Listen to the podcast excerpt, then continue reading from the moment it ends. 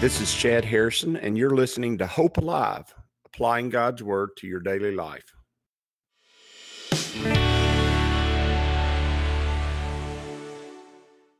Hi, this is Chad Harrison, and I am the teaching pastor of Lake Community Church and have been serving as a pastor for 25 years. I'm also a practicing attorney.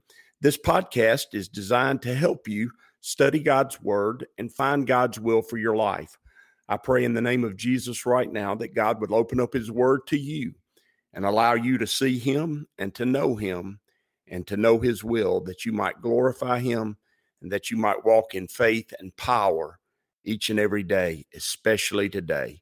In Jesus' name. Good morning. Welcome to Lake Community Church's morning Bible study. We are going through the book of Genesis, going to be here for a good long while. We're in chapter 12 if you're reading your Bibles at home. If you're not, I will be reading from the Bible. You can just listen to what I have, or if you're on the road and going to, I will be just, uh, I'll be explaining the uh, Word of God. We're uh, going through verse by verse Genesis. As we go through chapter 12 of the book of Genesis, I think it's I think it's important that we stop a moment and because we're talking about Abraham, we're talking about the man of faith. We're talking about the Old Testament figure, the man who who left everything and went and followed God uh, and his calling to a new location and that and that calling and going out and uh, chasing after what God has instructed him to do. Cost something cost him cost him his familiarity and where he was from and let me tell you that's a difficult thing to do. It's a difficult thing to go and to leave your own homeland leave your own people and go and make a place for yourself somewhere else. It's easier nowadays uh, to do than it would have been back then, but it's still not easy. It's still fraught with peril and danger, even though it's not fraught with quite as much peril and danger, life and limb sometimes back then and especially back then because they didn't trust people from different areas of the world and and after the tower of babel there wasn't knowing each other's languages and being able to communicate in the same way and he had to learn a lot of things. He not only did he have to learn how to how to live in the culture that he was living in he also had to learn how to uh, speak the language that they spoke and he had to learn how to communicate with them. And uh, so when he left and he went on this journey he said, it says in verse 7, and we talked about this, that then the Lord appeared to Abraham and said to him, To your descendants I'll give this land. And it says, and there he built an altar to the Lord who had appeared to him. And notice he built an altar there to the Lord who had appeared to him. And then it says, and then he moved from there to the mountains east of Bethel, and he pitched his tent with Bethel on the west and Ai on the east. Bethel is the word for house of God, by the way, in the Bible, in the Old Testament. And it says there he built an altar to the Lord and he called on the name of the Lord. And so Abraham journeyed going on still toward the south. I want, I want, I want you to notice in this passage that he built an altar to the Lord when he heard from the Lord. He built an altar to the Lord when he had learned what he needed to learn from God. God had told him to go to a place I'm going to tell you to go and I'm going to I'm going to show you and live among the people I'm going to show you but I need you to do that. Uh, I need you to act. I need you to hear what I have to say. I need you to uh, take it in. I need you to act upon it. I need you to make it happen. And once you do that once you go out there and do what I say I'm going to I'm going to make you a great nation. Notice the promise is going to come after you believe me, you hear me, and you act in faith. And then once he does, once he goes to the place where God told him to go, and once he arrives there, and then he goes, and in this passage, he literally goes to the dead center of it. He goes to the dead center of God's will for his life because he's listening to God and he's doing what God has told him to. When he goes right there to the dead center of his will, he does something. He builds an altar.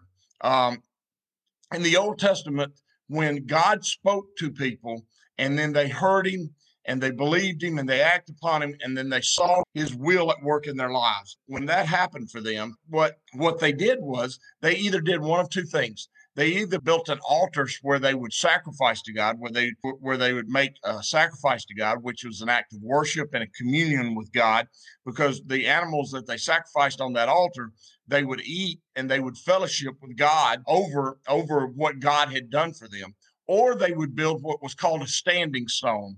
And what that would be would that would be a rock that they would get out, and rather than it being laid flat on the ground, they would dig a hole and they would stand the rock up straight up from the ground. The best way for you to think about that is you've got the you've got as you go through go past graveyards now, you see these stones sticking up out of the ground. That's much in the nature of a standing stone, except rather than it being a gravestone commemorating someone's life, it is a standing stone commemorating the work of God in the life of whoever that was that set up that stone and they would make a standing stone. Now, th- those two things have two very important purposes for our lives and two very important pictures for our lives. First of all, when God does something in your life, when God acts in your life in a way that is of great importance and and you've heard him, you've believed him, you've acted upon him, and then you've moved forward in your life.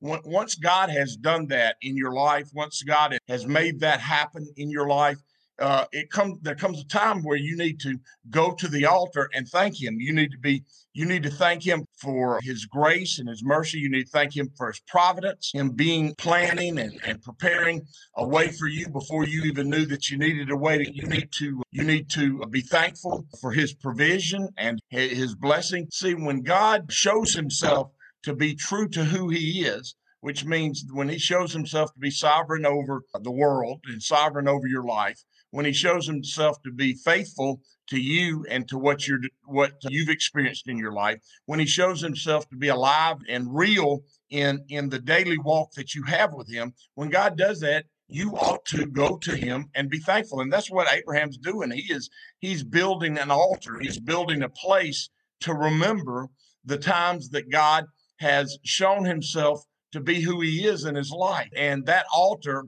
or other times they would just take a standing stone, like when they crossed over the Jordan River and entered the promised land, the children of Israel, they took 12 stones out of the middle of the river and they built standing stones on the other side to remember when God held the river back and they crossed that river. Why? Why did they do that? Because there is a necessity in order for your faith to be hardened and strengthened and for for in order for your faith to be purified there's a there is a necessity that you sit down and that you hear god and that you um and that you act upon it and then that you do things that cause your mind and your heart to remember what god has done so that that faith is not just a momentary faith so that that so that those acts are not just momentary acts so that those uh, things that you trusted god for are not just are not just in the moment there. They are they're important and they're important for you to remember on a daily basis. They're important that they're in the files the front files of your mind so that when you face similar situations or when you hear from god in a similar way your actions will be immediate and quick to hear God and to act upon God. What God is doing is He's training you to hear His voice. He's teaching you how to hear what He's got to say for your life. And the act of building an altar, notice he builds an altar when he hears from God in verse 7, and then he pitches his tent in Bethel on the west and Ai on the east. And there, what did he do? He built another altar to the Lord and called on the name of the Lord. Why is he calling on the name of the Lord? Why is he building these altars? He's building these altars because when God is faithful to us in the midst of um, life, in the just daily walks of life, in the struggles of life, in the purposes of life, in, in the things that we go through, in the major events that happen in our lives, whether they be good or bad, when God is faithful in those things, two things need to happen. First of all, he needs to be worshiped for those things. He needs to be recognized for those things because in the recognition, not only is he glorified, but you are hardened. And when I say hardened, I'm in a positive way. You're purified. Your faith is hardened, and you are more likely to trust God in that way and in that fashion going forward the rest of your life. And so it is important that you worship God for that. It's also important that you have remembrances of that. And we have things that we've done as a church in our short history as a church, only 18 months. And I have in my mind the things that we're going to need to take along with us once we once we move from place to place and location to location. And as God as God opens doors and does things, we need to remember what God has done in the past. Why? Because by remembering what God has done in the past, we have an expectation of his character being the same in the future. And when you have an expectation of God being who he is, you usually get the fullness of who he is in your life. And, and so as Abraham heard God, as Abraham acted upon what God, God was faithful to Abraham. He brought him out of Ur of the Chaldeans and a long journey, especially during those days, through many nations that did not know who Abraham was, and Abraham didn't know them, and through many language barriers. God brought him right in the center of his will, in the place where he wanted to be, right in the middle of Canaan, right in the middle of the Canaan, in the middle of where God would eventually form the nation of Israel, right in the middle of where God would eventually send his son, in the middle of where in the in, in the middle of God's plan for the whole world. Abraham was just a man who heard God and did what God said. And God was faithful to him and to his promises to him. And Abraham said, I'm going to build an altar. He didn't just build one altar, notice, he built two altars. He built an altar each time because he's in the process of trusting God but he's more importantly in his own mind and in his own heart, he is in the process of remembering what God has done because we need in our lives remembrances of what God has done for us in the past. Remembering because you'll forget, you will. The truth is, one of my one of my mentors told me many times that if you're going to teach somebody something, you need to tell them it's at least seven times, or they'll forget. And you know what I've learned in my ministry? That's true. You've got to continually, over and over and over again, you've got to continually keep teaching people the same thing over and over again so that they constantly hear it. That's why we sing songs that talk about the same things over and over again. That's why we read passages. And that's why if you actually study the Bible, you realize that God is teaching us uh, similar things in different settings and different situations there's fundamental truths in his scripture that are taught over and over again. We see it over and over going on throughout the, the word of God. And the reason it is because he's got to drive in those points of faith and those points of hearing his word and those points of following the Holy Spirit and those points of trusting him and his character and his nature. He's got to drive those home over and over again. And and and, and you need that too. You, I need it. I need to see God move and in new and special and powerful ways and remember those ways and remember those days. Remember the days that he's done those things so that when I get two and three and four and five and six years away from away from now, and it seems like I'm in a whole new set situation, the truth is I'm not in a whole new situation. If you think about it, once God has done something in my life, the situation that I'm in maybe four, five, ten years from now is not a whole new situation. Yeah, and you go, well, how's it not a whole new situation, Chad? Let's think about it. Who are the actors in the situation? The primary actors in my story in my life. The primary actors in my story in my life are first God, then me, and then whoever else I'm dealing with. The primary actors in the situation that God had me in five, ten years ago were first God, then me, and then everybody else that I was dealing with. It's very similar. There's similarities there. The primary actor was God. The secondary figure was me, and then the tertiary figures were somebody else. It's it's it's it's a movie. It's the same movie. Remember, we're just we're going Bourne Identity one, and then two, and then three. Rocky one, Rocky two, Rocky three. If you'll notice, Rocky was in all of them. He was in all those movies. He, he was. He really was. It was. It was Rocky. Rock. It, that's why they. Uh, that's why the movies were called Rocky, because it was Rocky that was in those movies. In your life story, when you're walking with God, there's two people in that story. You got God and you, and you need to remember though that the situations that you're facing are going to be very similar in the people that they're in. They're going to be very similar in in in the setting. Here's the setting. God has a plan for your life. God is revealing that plan to you. You're hearing that plan and you're choosing whether or not you're going to trust him in that plan. What? You mean I'll be doing that five, ten years from now? Yeah, you will be. Yeah. You yeah, yeah, absolutely. And do I need to remember the times in the past where God has been faithful and just and true to me? Sure. Is the situation going to be minutely changed? Yeah, it might. It might deal with okay. I struggle with God with my job. Now I'm struggling with God where I should be and what I should be doing with my life when I'm retiring. That's still a struggle with what you should be doing. I struggle with God raising my children, and now I'm worried about my grandchildren you're still dealing with your prodigy. You're still dealing with trusting God in the midst of those that you don't really have any control over because even though we want to control our children and our grandchildren, we can't because they're autonomous human beings that choose to do what they want to do, much to our chagrin. But but they do. That's just the way life is. That's the way life is. I'm dealing with I'm dealing with a situation that is developed. I'm struggling with addiction, or I'm struggling with uh, I'm struggling with this problem that I've always faced, and now I'm facing it in a new and different way. It is a new and different way, but you're the same you, and God is the same Him, and and we're in the same situation. And I need to remember God's faithfulness, and I need to have done things in the past that remind me of His faithfulness to know that I have a chance. There's a way for me to get things straightened out and there's a way for me to move forward. I deal with people who have addiction problems all the time. And I say many times to their fr- family and their friends and their, the people who are trying to help them, they say, well, he's already been to rehab once. And I'm sitting there going, well, he may have to go to rehab three or four times before it really sets in. Let's just face it. I'm hard headed. Sometimes God's got to teach me a lesson three or four times before I get it. Why should I expect somebody who's struggling with something so horrific as a drug addiction or alcohol addiction or something like that?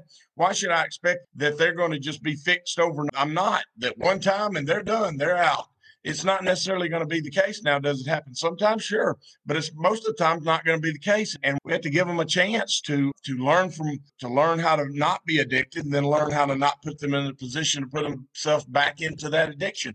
And that takes time. Sometimes people are delivered immediately, and God's grace is powerful and it changes everything. And sometimes it takes a while because we have to remove ourselves from the thorns and the thistles of this world. We got to get the weeds out of our lives so that we can not fall back into that. And when that is going on, it takes time for a person to learn how to trust God. And in the midst of learning how to trust God, you have to have a worship. You have to have worship that where you hear God, where you um, remember what He's done in the past. You have to have standing stones out there where you remember where your faith brought you and uh, where you're trusting God has made you whole and complete. And that's what Abraham's doing here. He's making sure that in his life, he remembers the times where God has been true and faithful to what he's what he said he would do and what he promised. And Abraham has been true and faithful to hear God and to act upon it. And those standing stones, those times of remembrance, are powerful for uh, believers. And they're places that are really, in many ways, they're holy places for us because they're the place where we really touched the heart and the will and the power of God. And we saw it at work in our lives and we glorified Him in it because we trusted Him. And I love this passage not because it's got a whole lot of meat in the sense of it's teaching some great theological truth. What it really is teaching us is a process by which uh, we learn how to trust God and remember trusting God in the past so that we'll trust Him more and more in the future. Abraham, he built him a he built him a standing stone right there in the middle of Canaan. And then as he moved south and pitched his tent and set up camp and actually began to start living down there in between Bethel and Ai, when he did that, uh, he built him another altar so he could remember what God has done. And you know what? That is how you do life. You remember what God has done because God is constantly at work. And I want to be constantly in the middle of his will. As you go today, I pray that the Lord will bless you and keep you, that he'll make his face to shine upon you, and that he will give you hope and peace today in Jesus' name.